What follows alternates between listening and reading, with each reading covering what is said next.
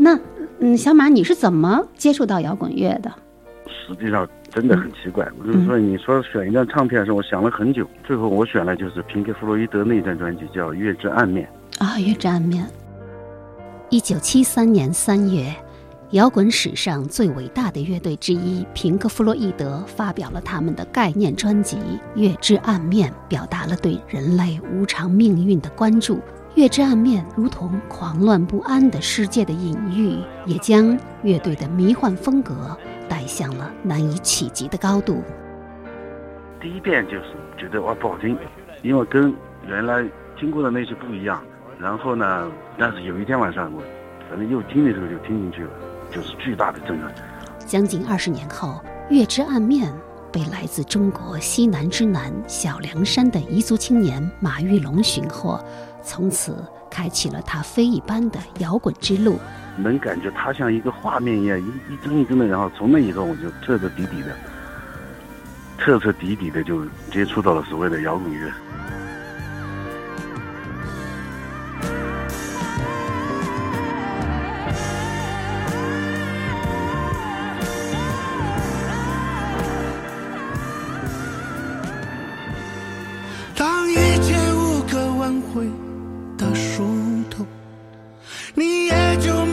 成为坎坷，在二十一世纪，物才是上帝人像工具，再没有什么天长地久了，一切都轰轰烈烈苏朽。眼看他起高楼，看他宴宾客，成王败寇，流水啊。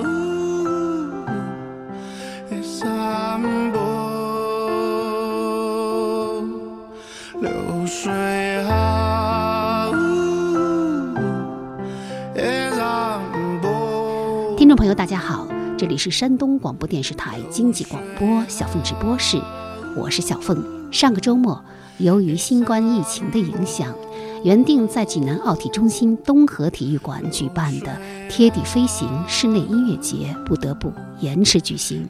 即便如此，乐迷们大多数选择保留门票，毕竟这是一场由济南文旅和索尼音乐。联手打造的顶级室内音乐节，而原定的十二支乐队不乏潮流先锋、新晋网红，但我似乎还是更爱那些老灵魂。因此，当我在第一时间看到首发乐队是久未谋面的声音碎片之后，立刻启动了人文口述史项目。我给主唱马玉龙、小马发信息：我们有十二年没有见面了，但在某种意义上。似乎你我都没有改变。第一次见到声音碎片是在二零零五年。大家好，我现在呢是正在北京的海淀公园迷笛音乐节上见到了一支我非常心仪的乐队啊，叫做声音碎片。嗯，大家好，我是主唱马玉龙。大家好，我是键盘刘光蕊。大家好，我是吉他手李伟。哎，大家好，我是贝斯手宋伟，叫我小秦，我叫秦小健。这是一次乐队的集体采访。随后，小凤直播室主办了《声音碎片》2005年优美的低于生活和2009年情歌而已济南站的巡演。之后，阔别十年，再一次见到马玉龙，已经是2019年一喜现场。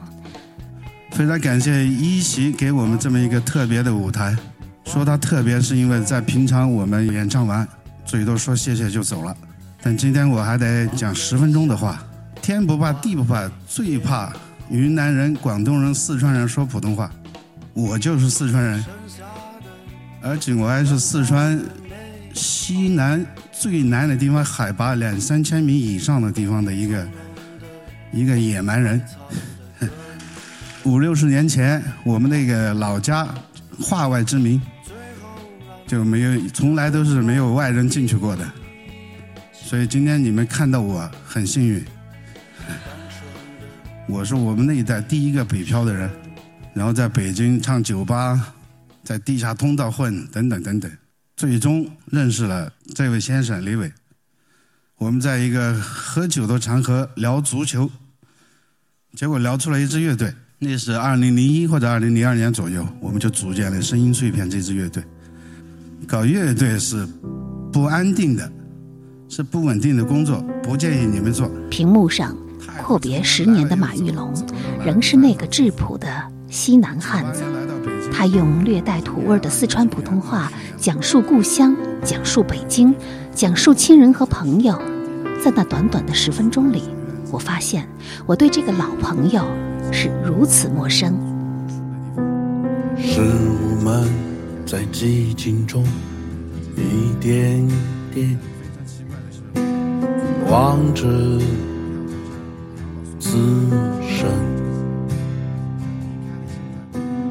他们用一种永恒的姿势面对着大海。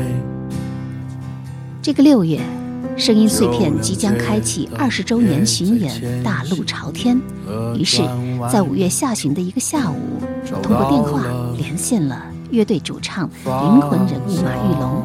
我给了他十分钟的时间，提前把茶泡好，找一个最舒服的姿势，和听友聊聊乐队，聊聊书籍、电影和音乐，尤其是马玉龙如何成为马玉龙。十分钟后。电话接通了。永恒之神，像一面湖水，那么美。喂。哎。哎，小马，你好。你好。泡好茶了吗？嗯，马上泡好了。怎么着，功夫茶吗？这都泡了十分钟了，还没泡好呀？哎呀，我是那个。煮的茶，煮的茶呀，这太有诗意了。你喝酒是不是也煮着喝呀？没有没有，一分钟。关一下窗户，外面那个噪声挺大的。没有鸟鸣，关上窗吧。在流逝之外，最终不朽的是你的现在，你的未来。在流逝之外，最终透明的是你的过去，你的此刻。家就在马路边上，所以外面那个声音挺大。关一下门，关一下窗户。好，就可以了。真特别特别开心，又一次听到了小马的声音。小马哥，最近好多人在讨论说，如果小马哥没有做乐队的话，现在。有可能在干什么？你有没有想过这个问题？反正肯定去上班去了嘛。李伟说：“你有可能是在乡政府。”嗯，但是具体具体混成什么样就不知道了。肯定是另外一个人，不是现在这个人。有可能不满意自己的生活状态，有可能喝酒喝死都有可能。为什么？但确实音乐拯救了我，像我这样的偏远地区的街头少年。偏远地区的街头少年，非常非常偏远的。西南之南，对我我读书的时候是在成都读的大学是，但是我老家那一块，你看小凉山还是大凉山？对呀，我属于小凉山，但一样的，一样的。在那你二十年前那个贫穷那个状态，你可以想象，这几乎就是什么都没有的。但我已经在成都上过学了，我见过外面的世界了。然后你让我再回那儿那样的地方去，我肯定待不下去。嗯，刚好就，哎呀，就音乐真的是。让我见了世面，然后又救了我一命。摇滚乐拯救了你。嗯，对对对，这么一说的话，还挺幸运的。真的是，哎，我这次在迷笛，济南迷笛特别火爆嘛，然后在现场有很多人都举着各种各样的旗帜，其中有一面旗上就印着这一句话：摇滚乐，它真的拯救了我。是的。这看来不仅仅是乐迷的心声。也是很多很多摇滚乐手的心声啊！我记得采访痛仰高虎的时候，他就说，如果不是摇滚乐的话，我可能就是红色通缉令上的人了。真的有可能，真的有可能。哦，你也有可能是吗？对。哦。我们那时候因为上学期间，你课外的娱乐活动基本没有，不像现在有手机、有网络、有电视什么的。我们那时候打篮球、踢足球就是唯一的娱乐了。有录像厅、有台球都是后来的事。刚开始的时候就是打架斗殴。就是一个纯粹的街头少年，对对对，现在估计少年都不打架了，我那时候基本上每天打。现在都改打游戏了。对，因为你青春期荷尔蒙你发泄不出去，除了打架以外，真的没没事可干。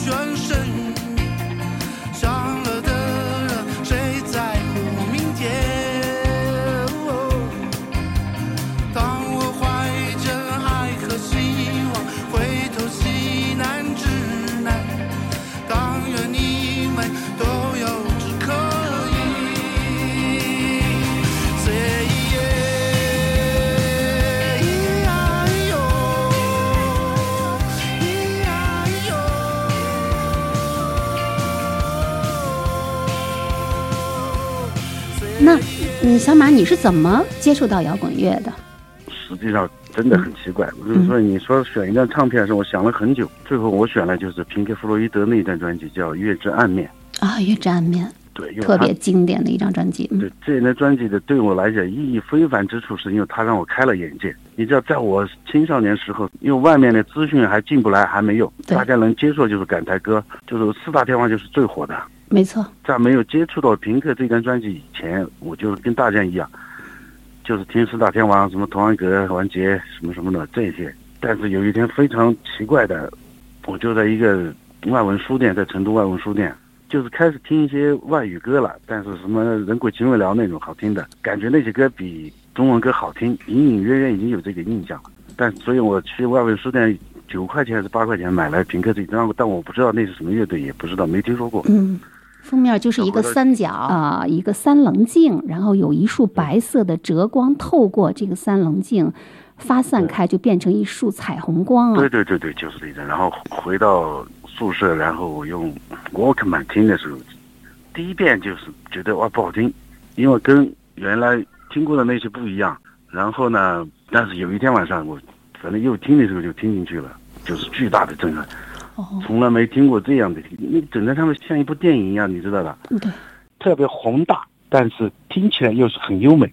然后他每一首歌之之间用各种小段落，什么电话铃声啊，什么各种串起来铸造的那种空间感、时间感、空间感，太广阔了有。一首歌就叫做《太》，太据说是他去每个钟表店里去录那个钟表的声音。对对，因为你也听不懂英文，但是能感觉它像一个画面一样，一一帧一帧的。然后从那以后，我就彻彻底底的、彻彻底底的就接触到了所谓的摇滚乐。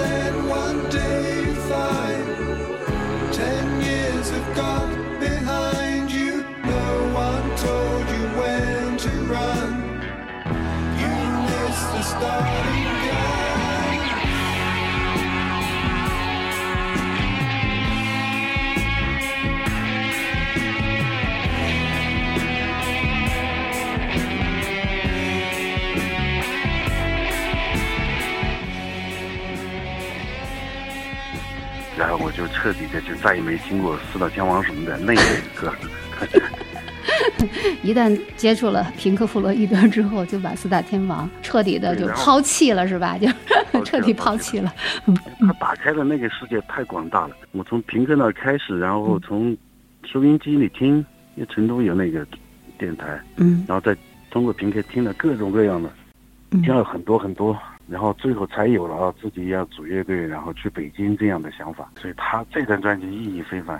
你现在听的话，它依然是伟大的唱片。对，没错。基本上没有一个地方是过时的，就算现在已经多少年过去了，那是一九七几年的专辑，好像。对，非常早的一个专辑。对你现在听的话，它依然一点都不过时，依然是依然是先锋的。而且是那种非常史诗性的那种摇滚啊。对对。呃，其实现在摇滚的理解，因为这个哈，就不是什么造。不是那种朋克什么的，不是，因为我是很晚才接触，是已经十八九岁、二十岁左右才接触这张唱片，所以我接触摇滚乐最伟大的那一面，不仅仅是表面上的反叛，衣服穿的什么大皮环啊、留长发啊，不是这种。那平克那他的歌很干净的，对吧？对，很优美，失性。我终身，对。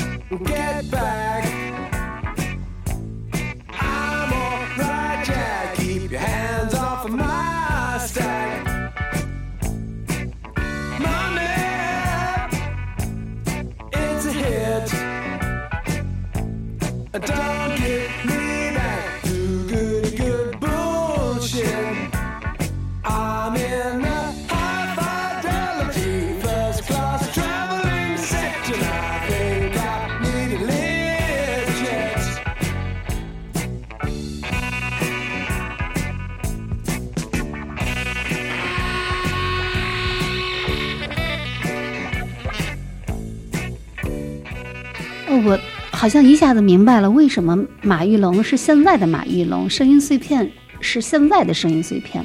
原来你们的起点居然是平克·弗洛伊德，而且不是强，不是强一、强二，而居然就是《月之暗面》。所以这个就是真的太不一样，这起点太高了，这太不一样了。嗯，因为那个时候我后来才知道，就是那时候是外文引进，它还是个正版。这第一波引进到中国来的就是就是这种。嗯，唱片太棒了啊！居然还是正版，你居然不是听打口成长为摇滚青年的，你是一个听正版弗洛伊德成长起来的摇滚青年，你这也太酷了吧！后来也打口嘛，就后来那个什么 CD 这些更新换代的时候，我那个打口就有有六百多张，然后就送朋友，因为 CD 一来那打口就用不上了嘛，也没地方放，然后这个送十张，那个送十张的送朋友啊。嗯，那六百多张里面，你最喜欢的是谁？啊，太多了！通过平克以后，就是像平克这一个类型的，比如说披头士，我喜欢；然后 Lady Zeppelin 啊，什么齐柏林飞船。对对对对，然后平克不讲了，还我还很喜欢 David Bowie。啊，David Bowie，嗯。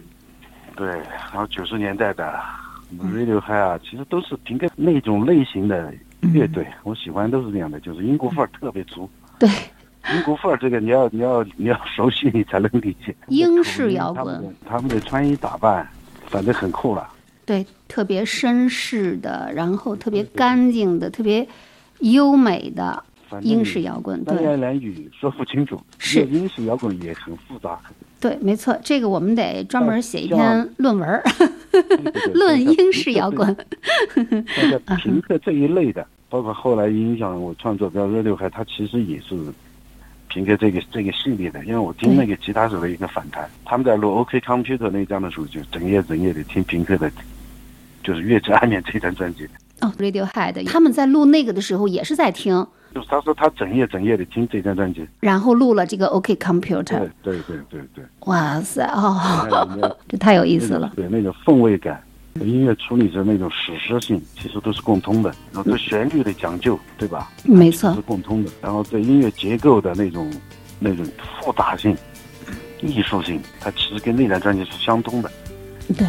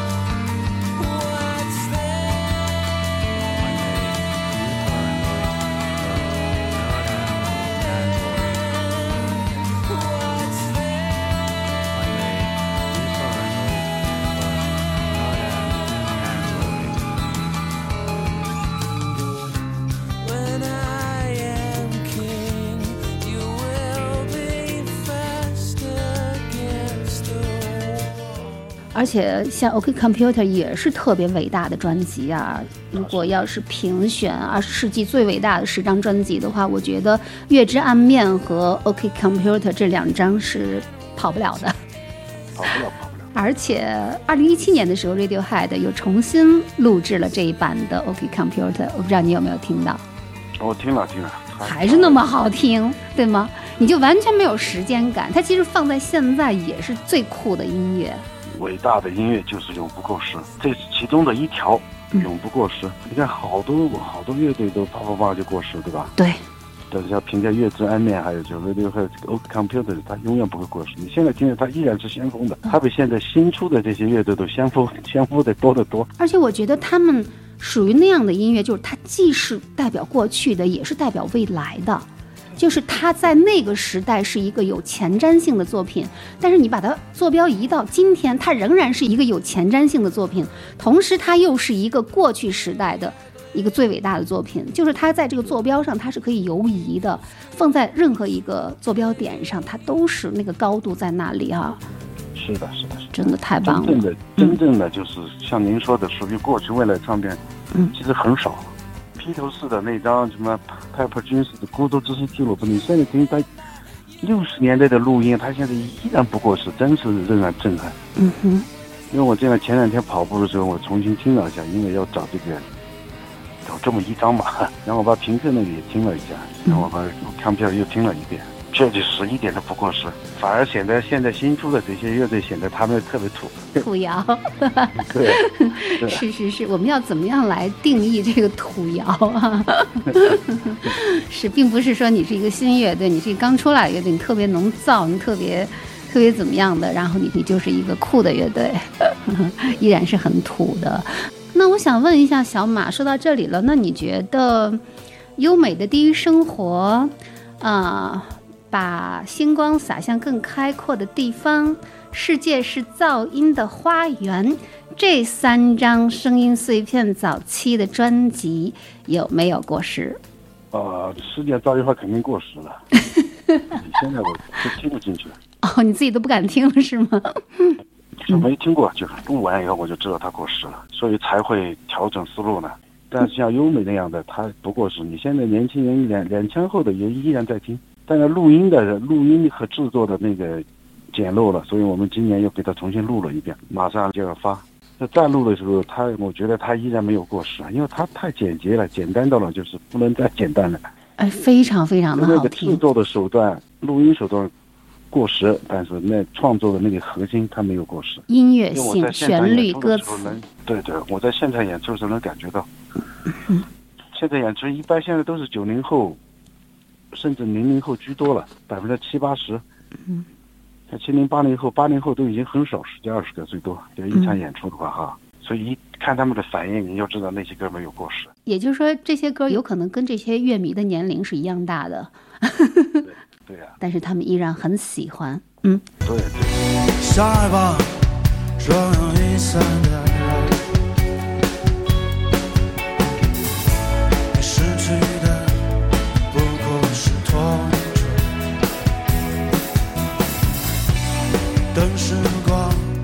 永久了青春，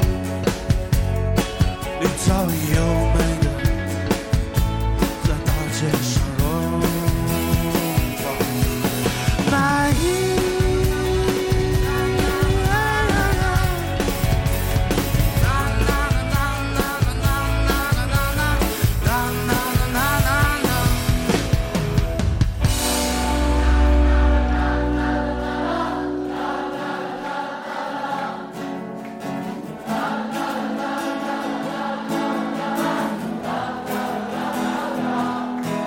把星光洒向更开阔的地方呢？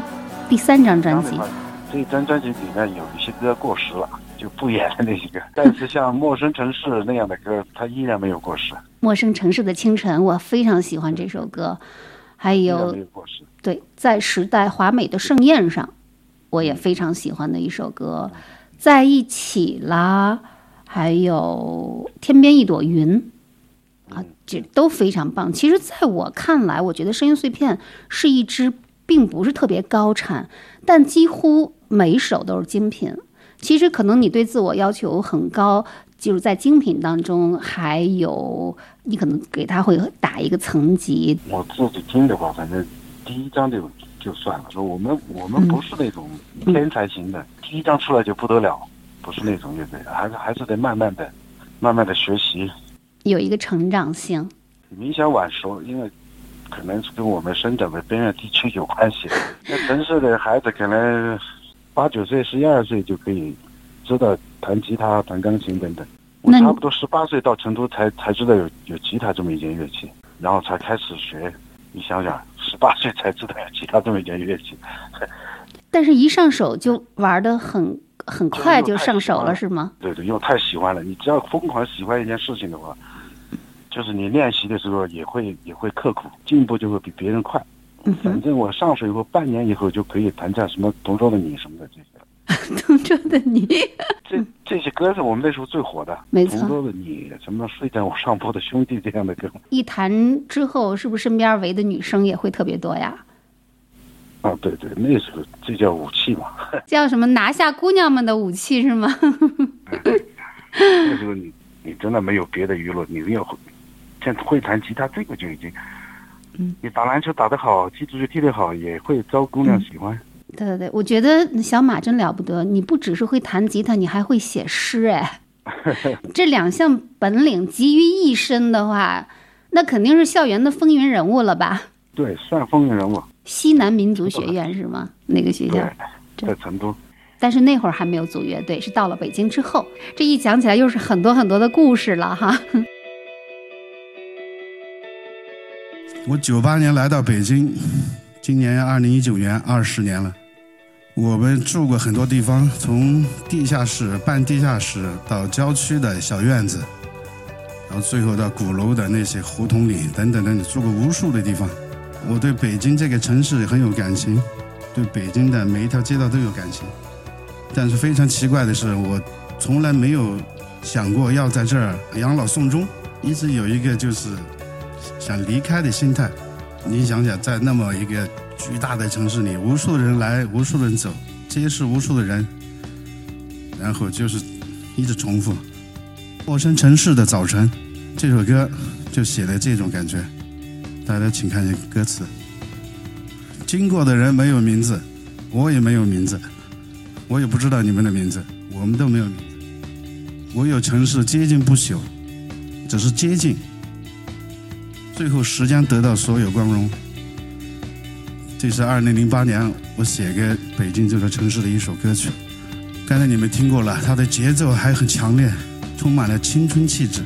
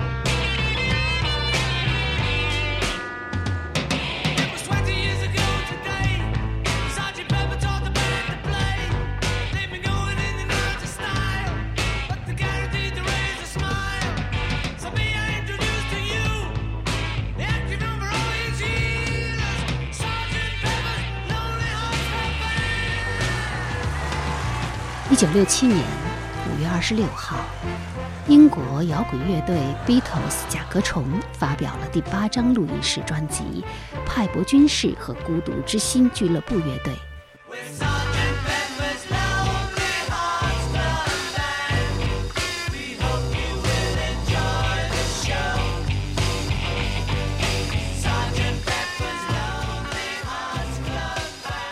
这一天被媒体称为是西方文明史的决定时刻。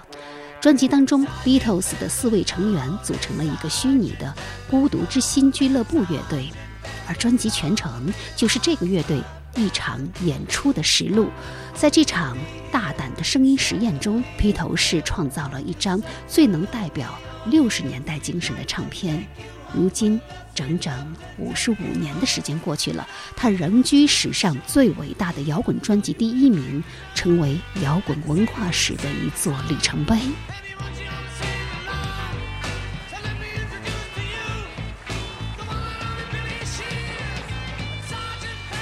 听众朋友，大家好，这里是小凤直播室，我是小凤，人文口述史光年对话集。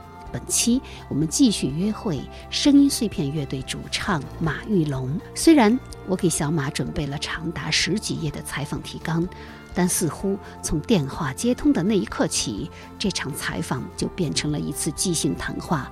我也跟随小马畅游在属于他的精神家园里，和那些伟大的乐队不期而遇，比如。我无论如何也想不到他会两次提到花椒菌草和寂寞芳心俱乐部乐队这张史上第一名专，而且是与鲍勃迪伦息息相关。好，在接下来的谈话中又有怎样的惊喜呢？让我们继续约会中国最唯美诗性的摇滚乐队——声音碎片灵魂人物及主唱马玉龙。他登上峰顶，说我无感到空虚，同时自由了。他不在这里，从来不在。他不是你，从来不是忘形过。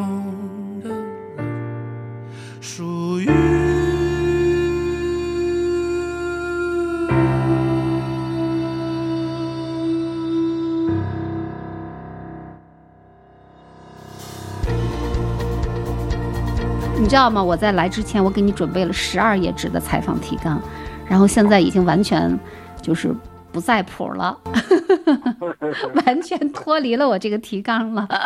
哎，其实乐队马上就要开始二十周年的巡演了，巡演的名字叫《大路朝天》，而且你们还给它起了个英文名字 “Midtown Edges”。为什么取这个名字呢？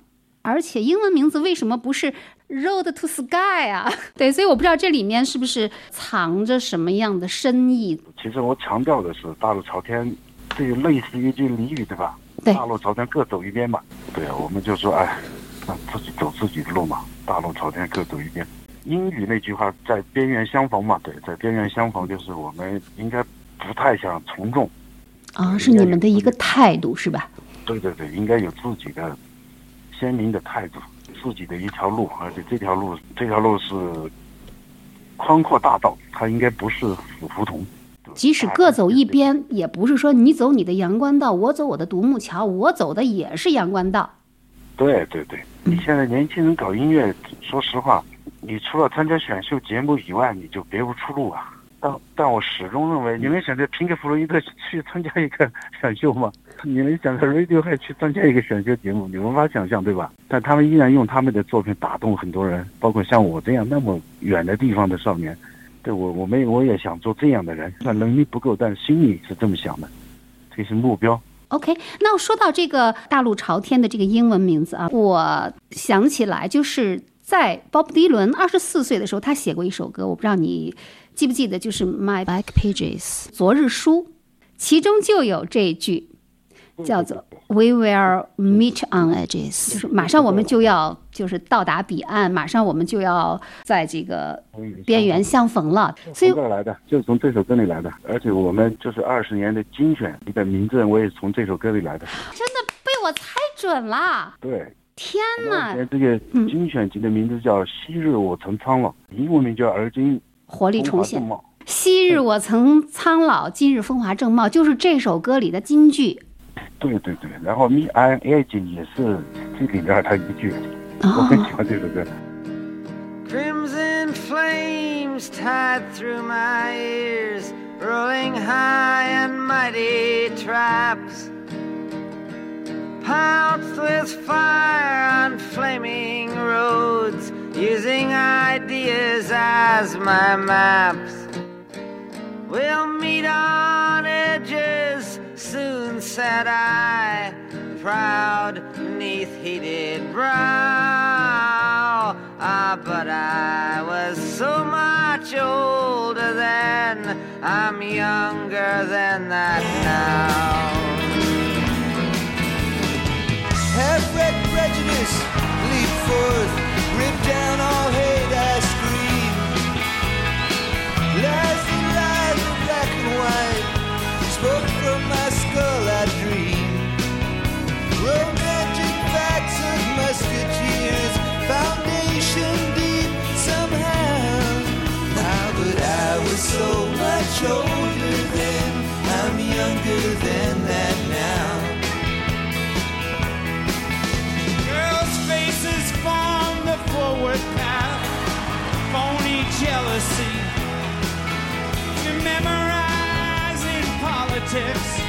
of ancient history.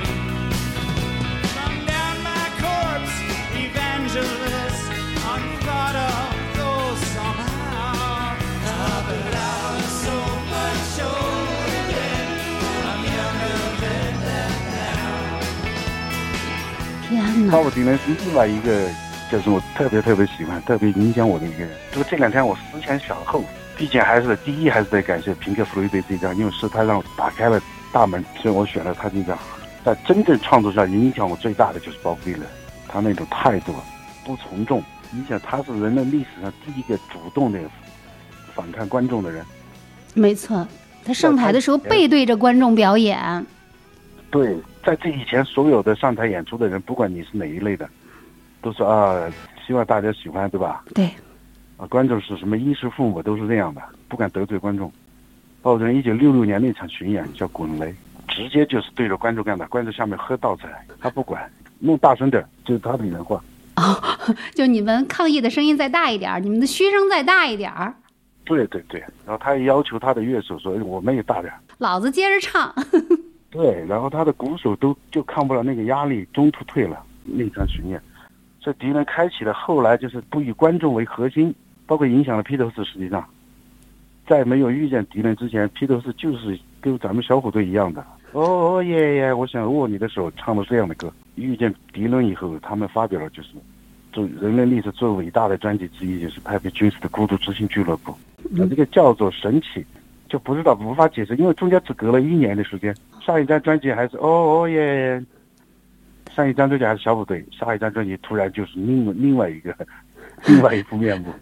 无法想象的，不知道突然间就嘣一下就，就好像突然间平地上起了一座高峰一样。昨天还没有，今天突然有一个八千八百四十八米的山就立在成都了，就感觉这种感觉，所以想不通，只能叫神奇。就是因为遇到敌人，学会了，对，在敌人那我学会了，就是不要以观众和听众为核心，你要完整的表达你自己，表达你和你的时代，你和你的生活。包括你自己内心，嗯，要完整的表达，只需要你完整的表达出就可以，不必讨好观众，不必在乎观众。这太棒了，这就是要坚持做自己，而且这才是真正的摇滚精神。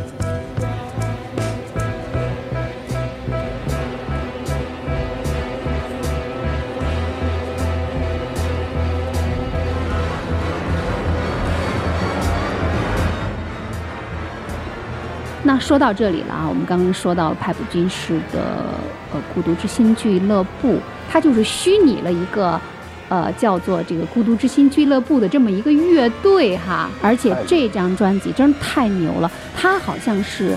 滚石杂志评选出来的五百大专辑的第一名，就是这张专辑。比如说评全球最好的唱片的话，这张专辑似乎是永远排在第一位的一张唱片。因为他的影响力简直就是怎么讲呢？怎么形容都不过分。滚石把他评第一，那都贬低他了。他应该就高高在上，他自己是一个宇宙。把他评在五百强第一名之类的，哎，贬低他，就像你你把诺贝尔奖颁给谁谁谁一样。他其实有些东西就是，比较卡夫卡对吧？你给不给他奖也无所谓，他就是一个宇宙，他自己就在那。你你给他奖了，就等于是把你那个奖啊贴金了。真的是啊，我觉得有些就是划时代的人物，对，就比如卡夫卡、啊，比方说披头士这样，你不能拿别的东西跟他比，他自己就是一个自成一派，就是一个宇宙。就去读，就去听就行了。摇滚这个词，其实，哎呀，你看约翰尼龙，对吧？对。他弹钢琴唱歌，对吧？对。麦姐那样的，就一个钢琴唱，一把木吉他唱。嗯哼。反而有些，有些乐队或者是哇，听过效果器的几十块，长头发、鼻环、什么纹身一堆，那你说谁摇滚吧？约翰尼龙可是摇滚之王。没错。所以他是，其实摇滚不是。不是大家理解的那种，就是哎呀反叛少年啊什么的，不是。那当然那也是一种，但是其中最不好的一种，我我个人认为哈。嗯，最表面的一种。对对对。哇，原来。大的地方就是像鲍勃迪伦啊，像约翰尼龙这样的。鲍勃迪伦弹不起，他唱歌了。到他晚年，他甚至是一个爵士乐手，是个爵士歌手。他去年出了两张专辑，唱起了爵士，味道特别传奇。没错没错。声音苍老之极，然后是个爵士歌手。那您说 摇滚到底怎么回事？我也不知道。哦，原来居然这次大陆朝天的巡演以及他的英文名字真的和鲍勃迪伦有关。有关啊！那我在想，就像你刚刚说的“昔日我曾苍老，今日风华正茂”，这是不是也暗示着乐队这种，比如说大家现在几乎都人到中年了啊，但是反而更找到一种摇滚的状态？反而有一种重生之感呢。对呀，对呀，您看我们一九年那个专，没有鸟鸣那专，你里面听不出任何所谓过气的感觉吧？对，那个非常棒。都可以很自信说，你里面你听不到那种老气横秋那种声音吧？它是一个在非常年轻的专辑，像《致我迷茫兄弟》那样的歌，我我相信它不会随时间过时。《致我的迷茫兄弟》在我听来，几乎是像。像在塞维利歌听听那个弗拉明戈听笙歌一样的那种感动，带给我的是。因为我们这个年龄，特别像我这样的人，其实很多了，就来自边远地区的，碰上了人类历史的最大的一次变化。你指的是？对，你看，比方说我老家那种哈，甚至有媒体称那是奴隶社会，什么封 建社会的。哎，这儿有一句话嘛，叫“一步跨千年”，这是他就是官方的宣传用语，“一步跨千年”。我就亲身经历了这个，所以那一代人比我。比我大两三四、四五岁的那一代年轻人，到我这一代，嗯，很多人因为你汉语不好以后，觉得你去城市打工，你找不到工作，只能去做那种最最不好的事儿。他火车通了以后，他知道外面的世界，他不可能再像原来那么生活了。在这么巨变的时代，你单个的个人你是没有办法的，对吧？整个时代就像洪流一样，你不过是被夹在其中，没办法选择。所以我有时候感谢音乐，就是你我找到一根救命稻草，一直帮我救到今天。所以你在这首歌里有一句词，就是当你在洪流之中挣扎，什么是你的救命稻草？你不能带着迷惑离开，那就真的就是你你的一个个人的一个自我的写照，是不是？对，是我们这一一整代人的写照。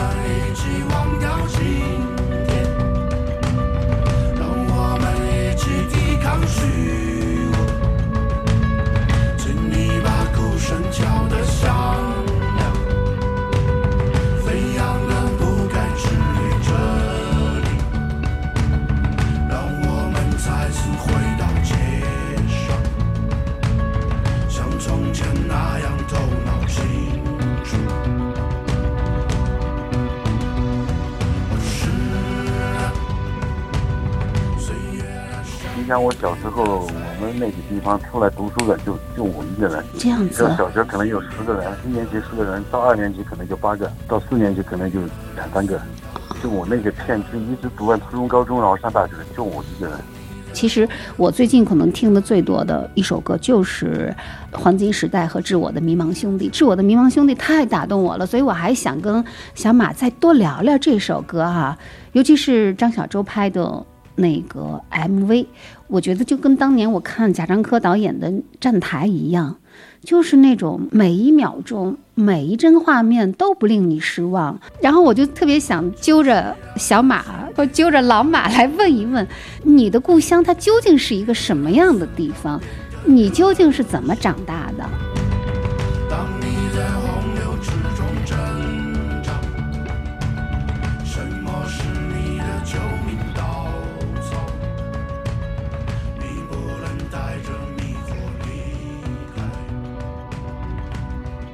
我刚才稍微讲了一下，叫我是四川大小凉山人，我是个彝族，但彝族是四九年以后才有的哈，原来叫蛮子、裸裸，反正随便哈，就是这样的叫法。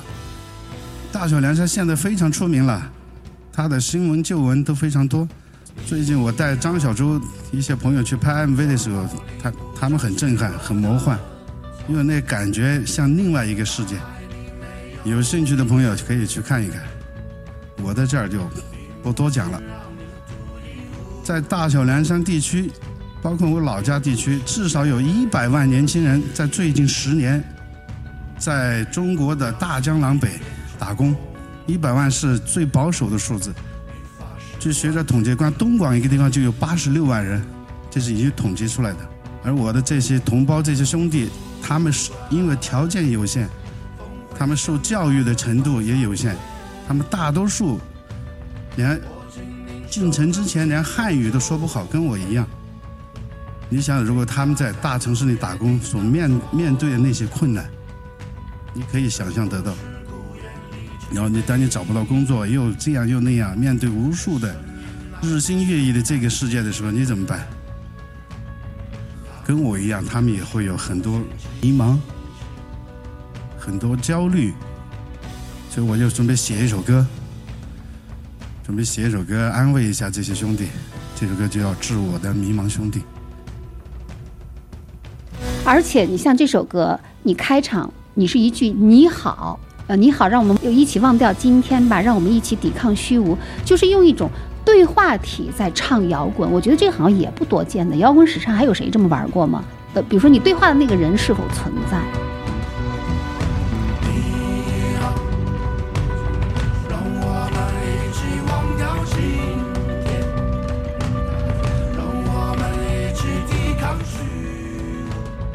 那他们又不是具体的个人，不是单个的个人，他就是指那么巨大的时代。变化之中的每一个感到迷茫的人。反正我自己是有时候觉得迷茫，就特别虚无。所以我说抵抗虚无嘛。张小舟说这是献给时代的大金曲，就这个意思。而且是励志大金曲啊！我们一听励志大金曲就觉得，哎呦，励志歌好像格调不高呀，但完全不是这么回事儿。不是不是，对，你听约翰列侬像《伊麦吉》那样的歌啊？你是说约翰列侬的想象也是励志大金曲是吗？它就是励志金曲，到现在也是伟大的歌曲。还有什么励志金曲？摇滚史上的？基本上好的乐队都会有这么一首歌。哎，真的是啊。对，比如什么加州旅馆，比如说《Lady Lady》什么通往天堂的阶梯，它其实都是励志歌曲。对，没错。你像那个皇后困，就我们是那个冠军。我们是冠军嗯，对，也是励志呀，对不对？你单纯你都有的。你说我啊我要死我要活那点事儿，真那你那事儿谁谁管你？为什么说他们伟大？就是因为他面对的是一个群体，就他说的也是自己，但是这个自己是广大群体中的一部分，所以那些歌听起来就不是那么空洞。他就原来内容就真的这么想的。他就真的想象，哎，这个世界没有战争，这个世界怎么怎么，对吧？他心里就是真的这么想的，不是那种空洞的那种啊，怎么怎么怎么，就电我们电视经常看听到那些歌，对，完全是两两个世界。我们说励志金曲，比如说鲍勃迪伦的那个《答案在风中飘》，也是励志金曲啊，对不对？而且是时代励志金曲啊。平克·弗洛伊德的励志金曲是哪一首？墙上的一块砖。我想一下。对呀。如果我是墙上那块砖，我要自动从那墙上掉下来。对对对，我就不在墙上做那一块一模一样的砖，对，这也是很励志的呀，对不对？而且它是那种，就是让你真正一种有态度的那种励志，而不是说让你变成众人中的一个、千人一面的那种那种励志，对不对？他的第一句就是我们不需要什么教育，我们不需要什么什么什么，他其实就。大白话嘛，白话就是励志的大白话。对，没错。天哪，哎，我们得做一个励志歌曲集锦，励志摇滚集锦。我在这儿给大家放一串励志摇滚。嗯，我们喜欢的摇滚乐队 U2，比如说这个酷玩，这个最多。U2 最多是吗？U2，它就是一个励志金曲乐队。U2，U2，你举一个他的励志金曲，他最励志的金曲。One，他的超级大金曲。嗯，One，对。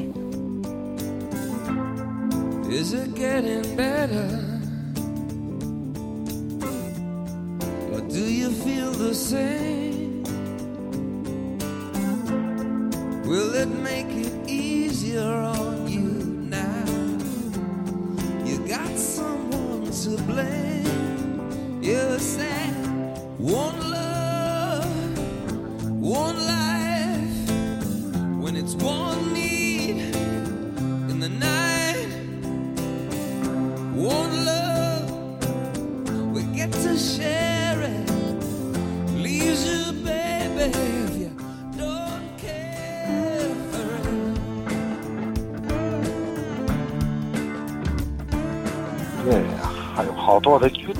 都是励志金曲。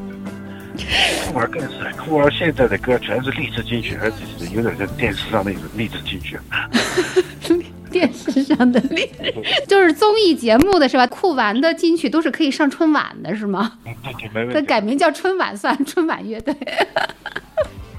嗯。最近就昨天还是前天发的这首歌叫《High Hope》，High Hope 希望的意思。一听就是励志金曲。对 对对。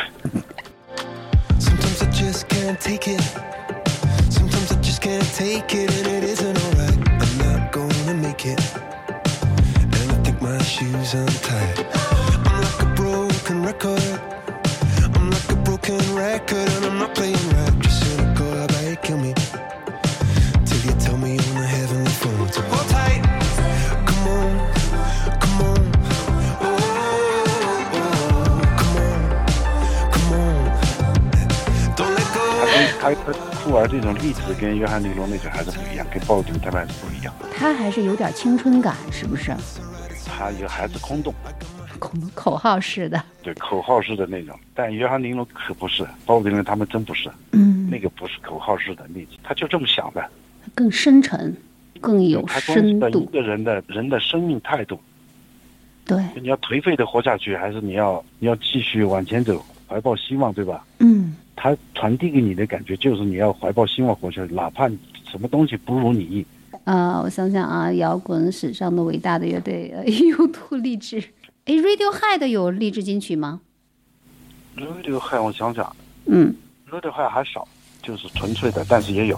其实 Creep 就算呀，那个啊，Creep 你觉得就算是吗？歌那个听起来很很丧，但是其实他还是说，我希望我是特殊的，对吧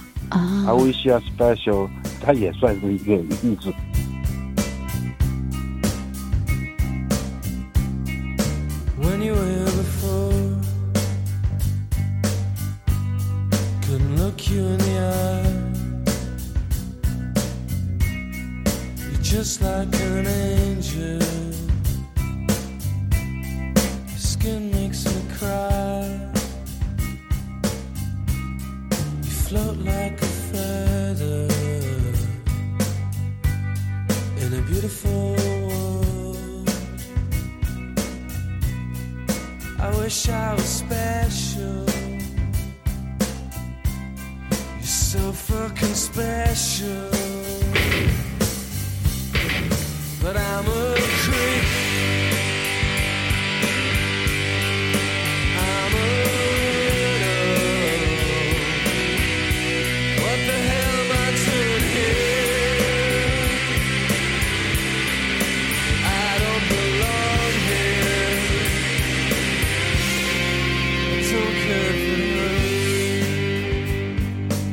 的那种励志就有点像是西西弗斯的那个滚石的那种励志，就你知道是没有意义的这件事情，但是我们还需要去做这件事情，对不对？然后就是抵抗本身它是有意义的，做这件事情本身是有意义的，这件事情没有意义，但是我们去做它的这个过程是有意义的，就这种感觉哈。完美的、完美的诠释了 Radiohead 的意义。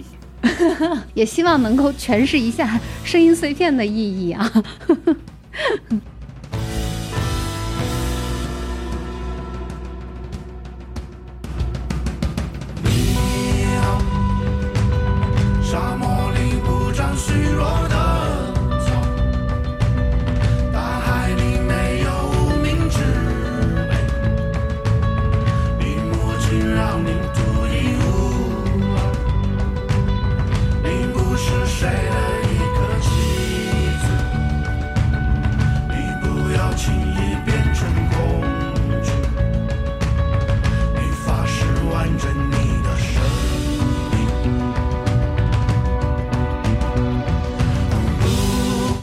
OK，那我们现在其实这个我的梁山兄弟还没有聊完啊，我就是还想再再稍微聊一下啊，这个聊励志金曲，天呐，聊得太有意思了，特别特别好。其实我觉得真是可以做一个专题，改哪天哪天小马你来做我的嘉宾主持，咱们一起梳理一下好不好？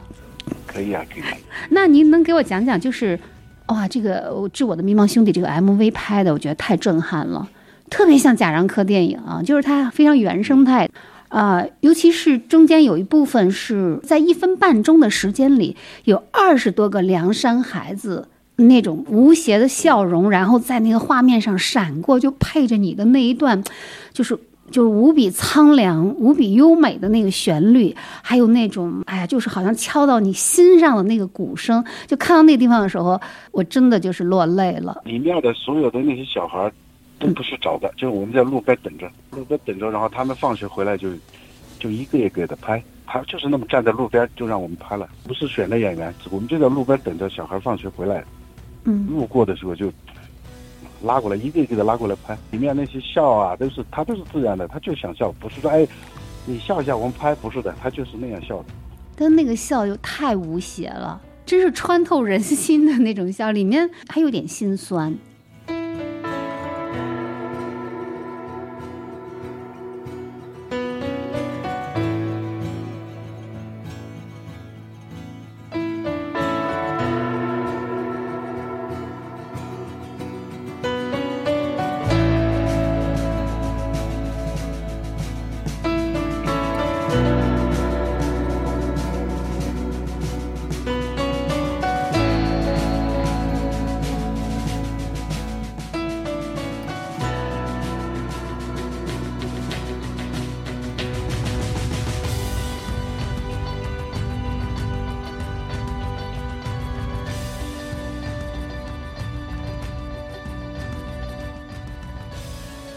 你看到他们就是身上穿的那个衣服脏脏旧旧的，然后脸脸上也没有洗干净，然后还沾着那个，可能当地是矿区嘛，还沾着煤灰呀。有的孩子那么小，他身上还背着一个更小的孩子。嗯，那刚好是星期天。啊，星期天。对，那些孩子是，他们家很远，到学校很远。他们小学一年级就得住校，其中有个小孩才一年级，你看才多大？估计六岁吧，他也得住校。然后他们家很远，所以他们星期天下午就往学校走了。所以我们在路上就碰到他们，然后就一个一个的拍，反正路过就拍。然后所有的都没有教他们说，哎，你站好，然后笑一下，没有，就直接哎，你过来，你过来拍一下，他就很高兴，他就跑过来拍了，就是这样。纯粹原生态的记录式的那种拍摄哈。对对，我们也没带任何东西。你怎么着给孩子发块糖嘛？我们没带，我们也没有准备拍这个的，看到什么就拍什么，就就就就这么拍，刚好就就碰到了这些小孩上学的路上。对，你可以想象我们小时候是什么样。我其实，在看这些孩子的时候，我真的有那个冲动，就特别想到山里去看看他们，然后想知道他们现在是什么样子啊。那我觉得现在非常好了，因为各种希望工程嘛，学校然后免费午餐、衣服等等，他只是只是有点脏。就是他保暖那些是没有问题的，都是好衣服。他们基本上不用为上学这些问题操心了。就时代毕竟还是进步了啊！哦，进步很多很多。对，脱贫攻坚还是取得了伟大的胜利。对对对，特别是对于我们这一方来讲，那个那个成就是巨大的。基本上每个村都修有幼儿园，每家的孩子都必须上学。哦。希望工程各种做慈善的嘛。这样子。他们已经很好了，很好很好了。我说，看到希望就是这个意思。没错。那这首歌。好像你最初给他起了个名字是叫安魂是吗？对，最最早就安魂，后来才改过来的。改成，致我的迷茫兄弟。安魂听着有点，有点丧，就是他的那一面，他激励我的那一面。对，非常。绝对不是教你颓废，教你犯罪，教你这样那样吸毒，那绝对是那那绝对不是的。对，那是对摇滚的误读。最大的误读就是这个，他最关键的是他教你自由。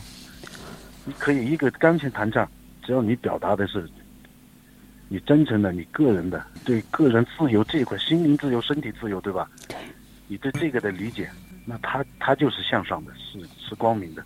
反而形式主义那些东西，你你明白我的意思？我明白，明白我的意思。对，正因为明白了这层意思，所以我现在想和你谈谈你的另外一首歌，也是我最近听的最多的一首歌，就是《黄金时代》。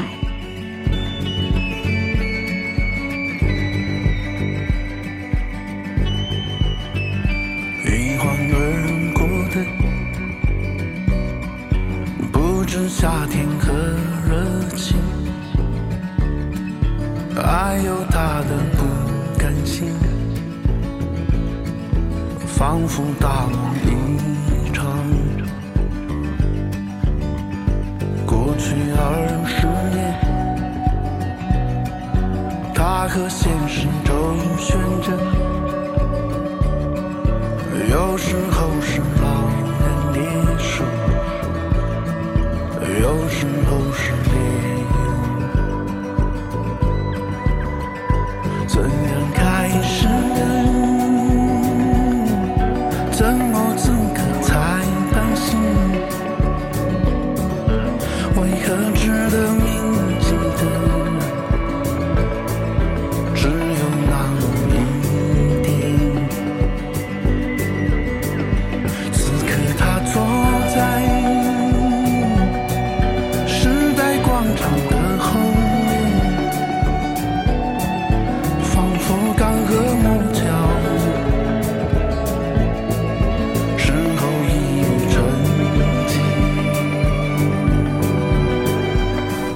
最近循环了五十遍的歌曲《黄金时代》。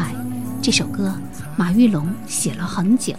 在第一版中，他唱到：“蚂蚁不该长翅膀，石头不该滚红尘。”但第二版却改成了：“继续摇摆吧，我的天真老朋友，只有滚动的石头才能不长青苔。”为何同一首歌，两版歌词？会有这么大的改变。